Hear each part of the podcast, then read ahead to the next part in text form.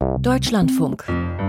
Forschung aktuell. Weltweit landen jedes Jahr bis zu 23 Millionen Tonnen Plastikmüll in Flüssen, in Seen und in den Meeren. Das sind vier Lkw-Ladungen pro Minute. Was lässt sich tun gegen diese Plastikflut in der Umwelt? Das klären wir im Lauf der Sendung.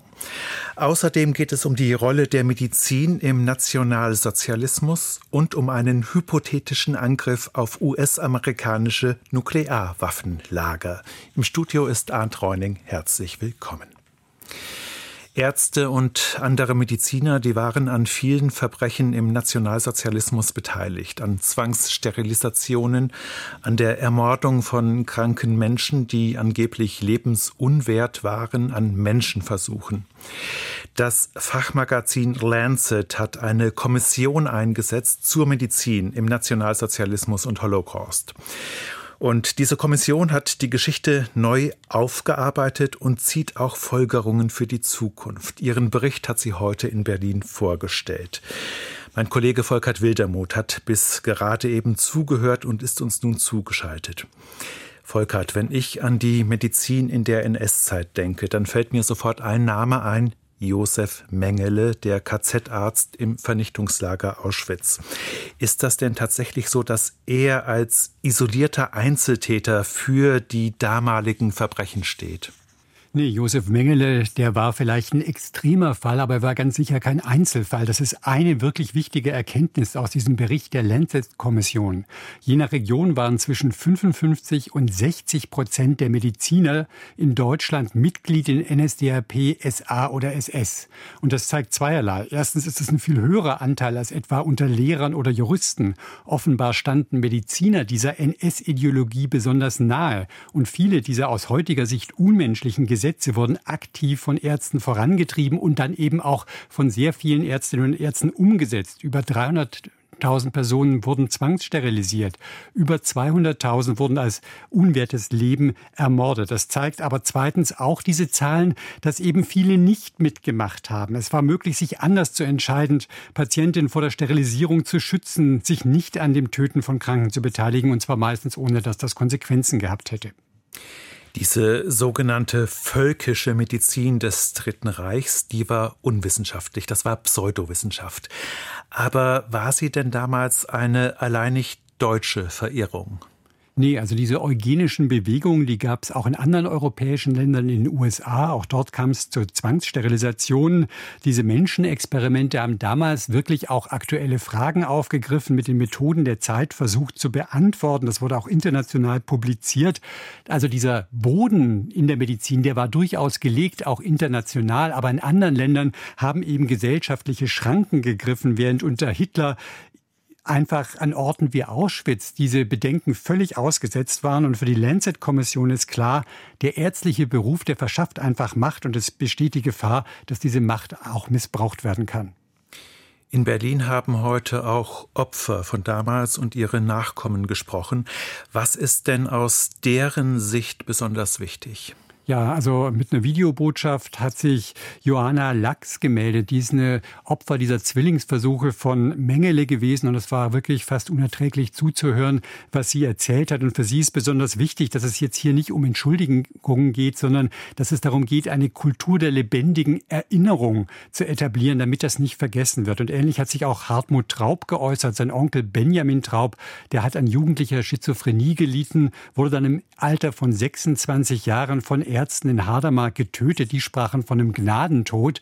Und für ihn ist es wirklich wichtig, dass die Lancet-Kommission dieses Thema nochmal auf die Tagesordnung setzt. Der Bundestag hat sich 2007 damit beschäftigt, aber bis heute sind zum Beispiel keine Entschädigungen geflossen.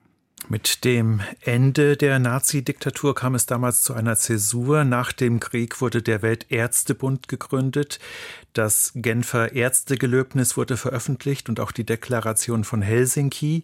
Zentral ist es dabei, das Wohlergehen und die Wünsche der Patientinnen an erste Stelle zu setzen. Sind damit dann die Lehren aus der NS-Medizin gezogen worden?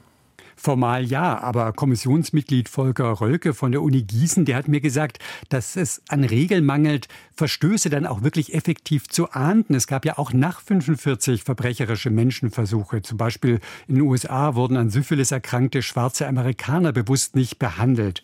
Auch in Deutschland stellen sich heute noch ethische Herausforderungen, wenn etwa ökonomische Interessen im Krankenhaus Entscheidungen über Operationen zu beeinflussen. Und die Lancet-Kommission schlägt deshalb vor, die Medizin des Dritten Reichs wirklich zum Thema in den Lehrplänen zu machen. Nicht nur in Deutschland, sondern überall auf der Welt. Gerade ging auch ein Online-Kurs für Afrika zum Beispiel online. Gerade weil das Beispiel so extrem sei, ließen sich hier die moralischen Dilemmata verdeutlichen und Ärztinnen und Ärzte von morgen für mögliche Herausforderungen stärken.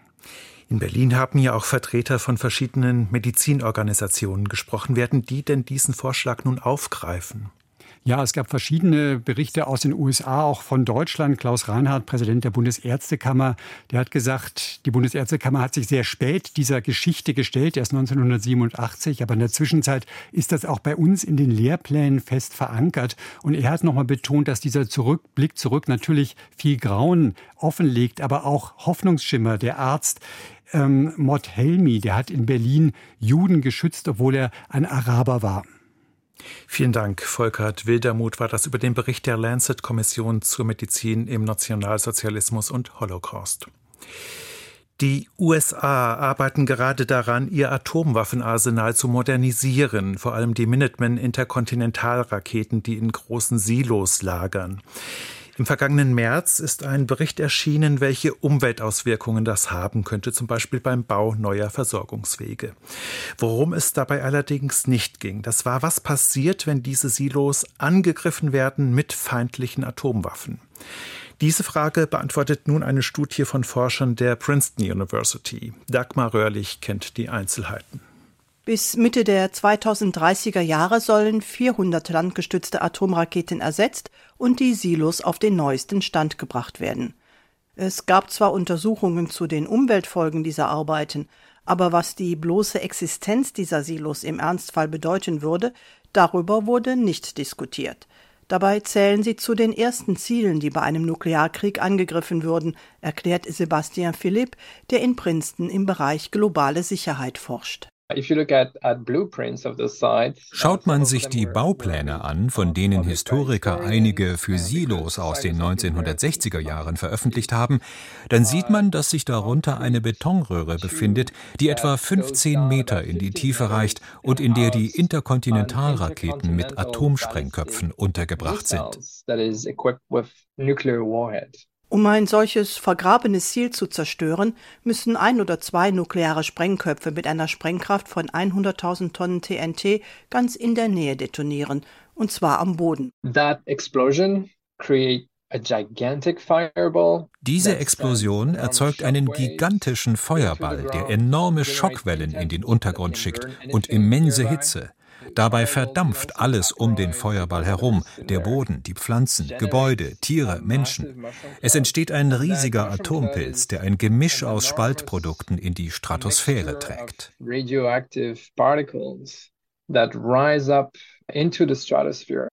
Dort verteilen Stratosphärenwinde wie bei Tschernobyl die Radionuklide binnen Tagen über hunderte Kilometer hinweg.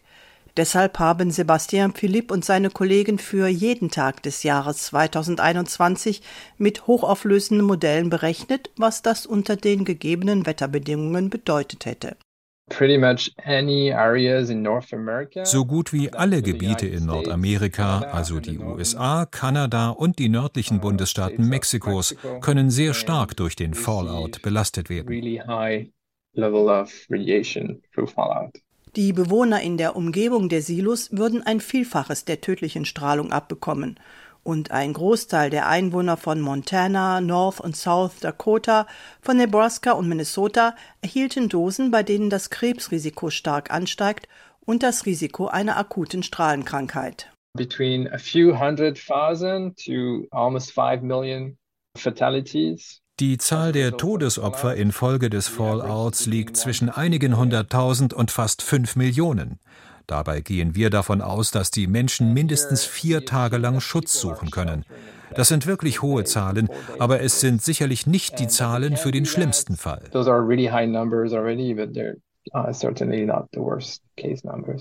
Selbst hunderte Kilometer entfernt steigt das Krebsrisiko der Bevölkerung an. Diese Veröffentlichung käme zum richtigen Zeitpunkt, urteilt James Acton. Er ist Co-Direktor des Nuclear Policy Program am Carnegie Endowment for International Peace und war nicht an der Arbeit beteiligt. Er fühlt sich erinnert an Stanley Kubricks Filmklassiker Dr. Seltsam oder Wie ich lernte, die Bombe zu lieben. Die wahnwitzige Satire aus der Zeit der nuklearen Abschreckung endet mit der Vernichtung der menschlichen Zivilisation. Wir bewegen uns hier zwar zweifelsfrei auf dem Gebiet von Dr. Seltsam, aber in den USA wird derzeit viel darüber diskutiert, wie die Nukleardoktrin angepasst werden sollte, da das Land nun zwei nukleare Gegner hat, Russland und China. Diejenigen, die dafür plädieren, Russlands und Chinas Nuklearstreitkräfte ins Visier zu nehmen, argumentieren, dass dies die Zahl der zivilen Opfer im Vergleich zu den anderen Optionen Operationen verringern würde. Solche Schätzungen über die Opferzahlen sind für die politische Debatte sehr wichtig. Diese Princeton-Studie betrachtet nun nur ein Element der Gegenschläge, nämlich die Angriffe auf Silos. Selbst diese Angriffe auf isolierte Einrichtungen könnten zu Millionen von Opfern führen. Auch Dan Smith, der Direktor des Stockholm International Peace Research Institute, SIPRI, sieht in dem Artikel eine wichtige Warnung. It's a deep, dark rabbit hole of craziness that this article dieser Artikel führt uns in einen Abgrund des Irrsinns. Aber es ist richtig, sich mit dieser Art von Fragen zu beschäftigen. Zwar werden immer noch Sprengköpfe abgerüstet, sodass deren Zahl sinkt. Doch die Zahl der sofort einsatzfähigen Sprengköpfe steigt seit ein, zwei Jahren. Es ist ein kleiner Anstieg um etwa 100 Stück, aber es ist eine Umkehrung eines langfristigen Trends und das ist beunruhigend. And that's what's worrying. Ein Beitrag von Dagmar Röhrlich über eine Modellrechnung, die die Folgen abschätzt, die ein Angriff auf die US-amerikanischen Raketensilos haben könnte. Themenwechsel. Was lässt sich tun gegen die Kunststoffflut in der Umwelt? 170 Länder haben sich zusammengeschlossen im Rahmen der Vereinten Nationen, um ein Abkommen zu verabschieden gegen den Plastikmüll. Zurzeit treffen sich Vertreter dieser Staaten in Nairobi, um die Einzelheiten des Abkommens festzulegen. Es ist die dritte Verhandlungsrunde und noch zwei weitere werden folgen. Als Beobachterin vor Ort in der kenianischen Hauptstadt befindet sich Doris Knoblauch vom Ecologic Institute in Berlin. Mit ihr habe ich ich gestern Abend nach dem ersten Verhandlungstag gesprochen. Frau Knoblauch, wie haben Sie denn jetzt am ersten Tag die Stimmung erlebt zur aktuellen Verhandlungsrunde? Ist das konstruktiv? Ist man da auf einem guten Weg zu einer globalen Einigung, wie sich eben diese Plastikflut eindämmen ließe? Ja, ist man auf einem guten Weg? Nein, am Ende des ersten Verhandlungstages kann ich das nicht sagen, dass wir auf einem guten Weg sind, aber wir sind auf einem Weg. Was heißt das genau? Wo führt dieser Weg hin? Heute hatten wir eigentlich einen sehr positiven Auftakt und dann ging es auch erstmal gut los. Dann werden immer so Agendapunkte abgehakt, was viel Formelles ist. Und dann wird das Plenum eröffnet und jeder Staat hat die Möglichkeit, ganz generell was zu sagen.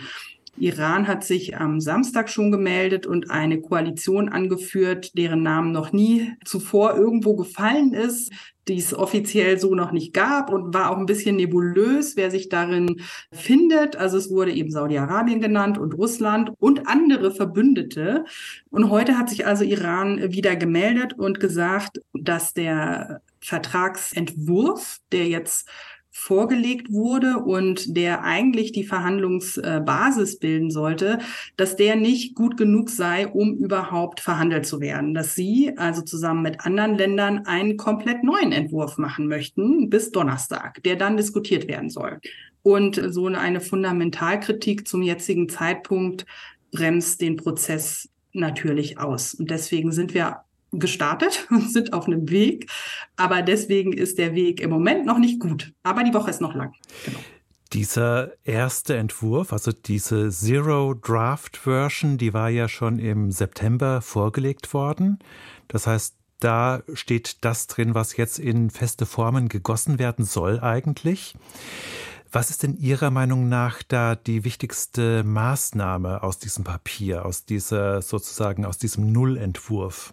Ich finde es sehr wichtig, dass wir tatsächlich auch darüber sprechen müssen, die Produktion von Plastik, dass die reduziert werden muss. Das wächst so schnell, die Produktion von Plastik, dass es mit keiner Recyclingmaßnahme der Welt in den Griff zu bekommen ist. Das heißt, wir müssen unbedingt auch über die Reduktion von Plastikherstellung sprechen und das angehen.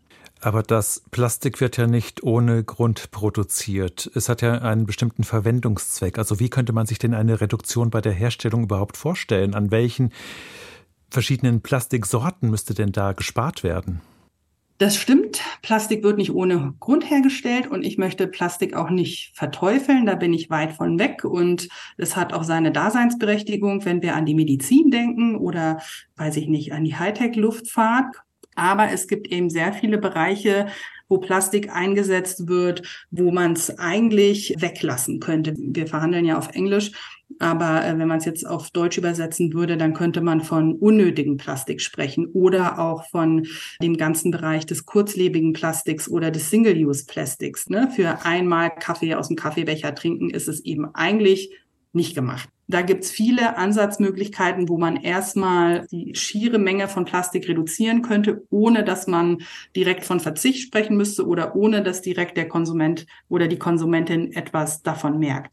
Mein Lieblingsbeispiel, ein T-Shirt wird in der Regel fünfmal umverpackt innerhalb der Lieferkette, bis es bei uns in Deutschland im Laden liegt. Ne? Und wenn man da auf Mehrwegverpackungen setzen würde, dann könnte man auch sehr viel äh, sparen, ohne dass man eigentlich von Verzicht sprechen muss. Sie haben das Recycling schon angesprochen. Welche Rolle könnte denn Recycling überhaupt spielen, um die Müllmengen zu reduzieren und Rohstoffe auch wieder im Kreis zu führen? Also die Kreislaufwirtschaft, die ist im Moment noch sehr schwierig. Das Recycling kann natürlich ein Teil der Lösung sein und muss auch ein Teil der Lösung sein. Aber es ist eben nur ein sehr kleiner Teil. Denn es ist im Moment so, dass sehr viele Materialien noch gar nicht recycelt werden können. Zum Beispiel Folien oder Verbundmaterialien. Da sind wir im Moment technisch einfach noch nicht so weit. Und wenn sie recycelt werden können, dann können sie auch oft nur in minderwertige Materialien recycelt werden. Zum Beispiel die schwarzen Blumentöpfe, die man oft sieht. Das sind oft downgecycelte Materialien. Aber dass man wirklich ein eins zu eins Recycling hat, das funktioniert zum Beispiel bei PET-Flaschen sehr gut. Ne? Aber bei den meisten Sachen funktioniert das eben noch gar nicht oder nicht gut.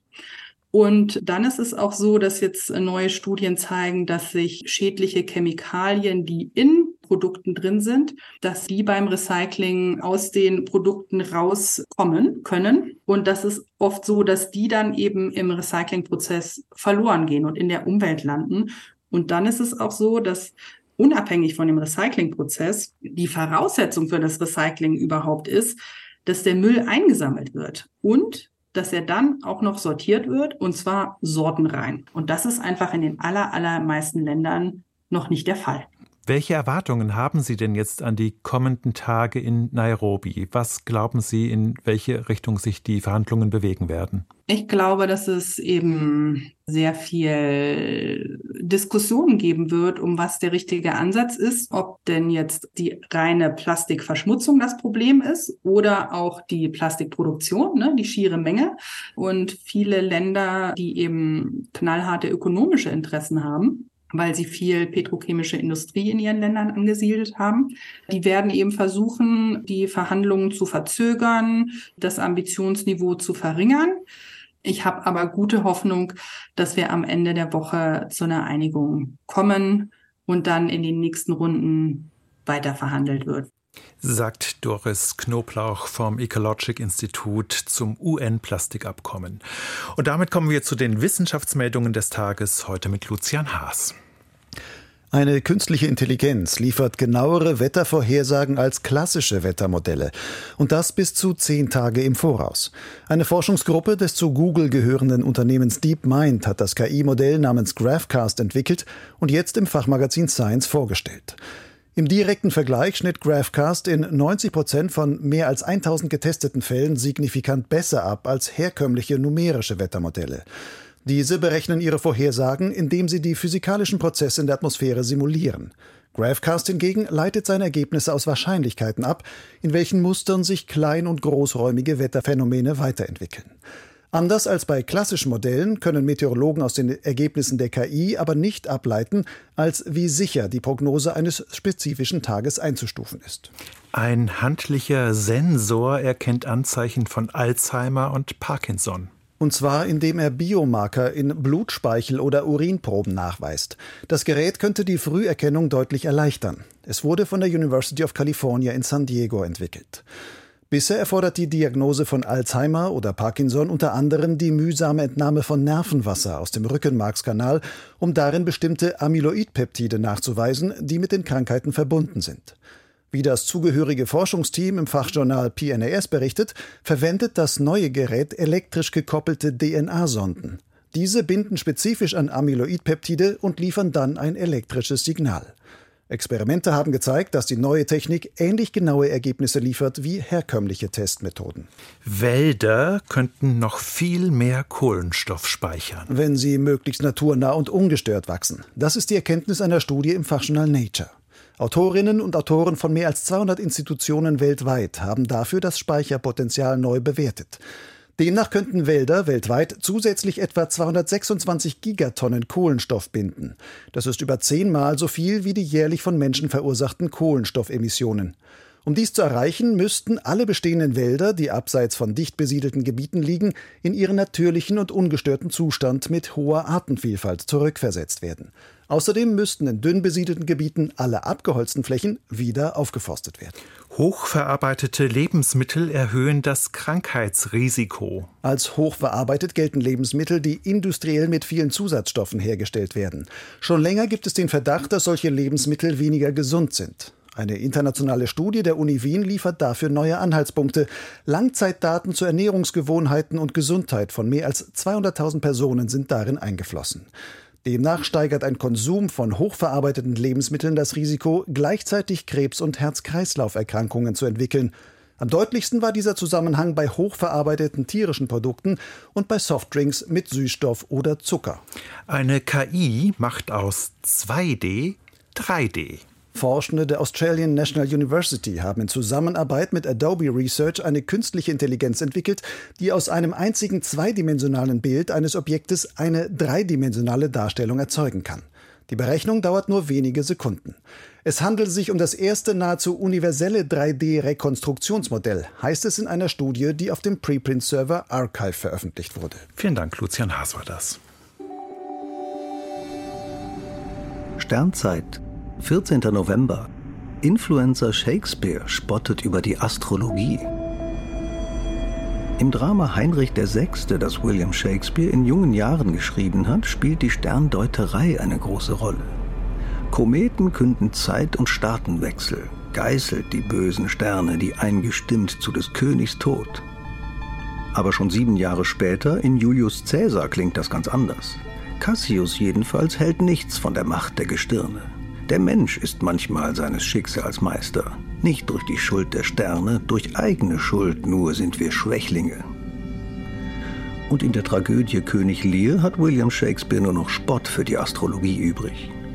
Als Graf Gloucester fürchtet, jene letzten Verfinsterungen an Sonne und Mond weissagen uns nichts Gutes, kontert sein Sohn Edmund, das ist die tollste Narrheit dieser Welt. Geht es einmal schlecht mit unserem Glück, schieben wir die Schuld auf Sonne, Mond und Sterne, als wenn wir Schurken wären durch himmlische Einwirkung, Lügner und Ehebrecher durch planetarischen Einfluss. Im König Lear nennt Shakespeare erstmals konkrete Himmelsobjekte, etwa die Plejaden oder den großen Bären. Doch eine Wirkung auf unser Schicksal misst er ihnen nicht mehr zu. Eine herrliche Ausflucht für den Liederlichen, seine hitzige Natur den Sternen zur Last zu legen. Heutzutage nimmt der Aberglaube an die Macht der Sterne offenbar wieder zu, gerade bei jüngeren Menschen, wie Umfragen zeigen. Manche Influencerinnen und Influencer präsentieren diesen Unfug gern als Lifestyle. Vielleicht überraschen sie uns aber bald mit einem Lerneffekt aller Shakespeare. Oder ist das alles bloß viel Lärm um nichts? Mit dieser Frage geht Forschung aktuell zu Ende. Im Studio war heute Arndt Reuning. Hörtipp.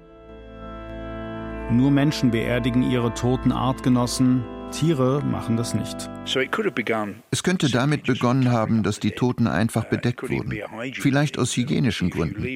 Also wenn man eine Leiche in einer Höhle zurücklässt, dann lockt das Hyänen an, was sicher niemand wollte. Wann haben unsere Vorfahren damit angefangen und warum? War es nur die Trauer oder das Gefühl, dass der Tod nicht das Ende ist? Wissenschaft im Brennpunkt. Kein Totenbett aus Blüten. Über die Trauer der Frühmenschen. Im Podcast Wissenschaft im Brennpunkt, in der DLF Audiothek und überall, wo es Podcasts gibt.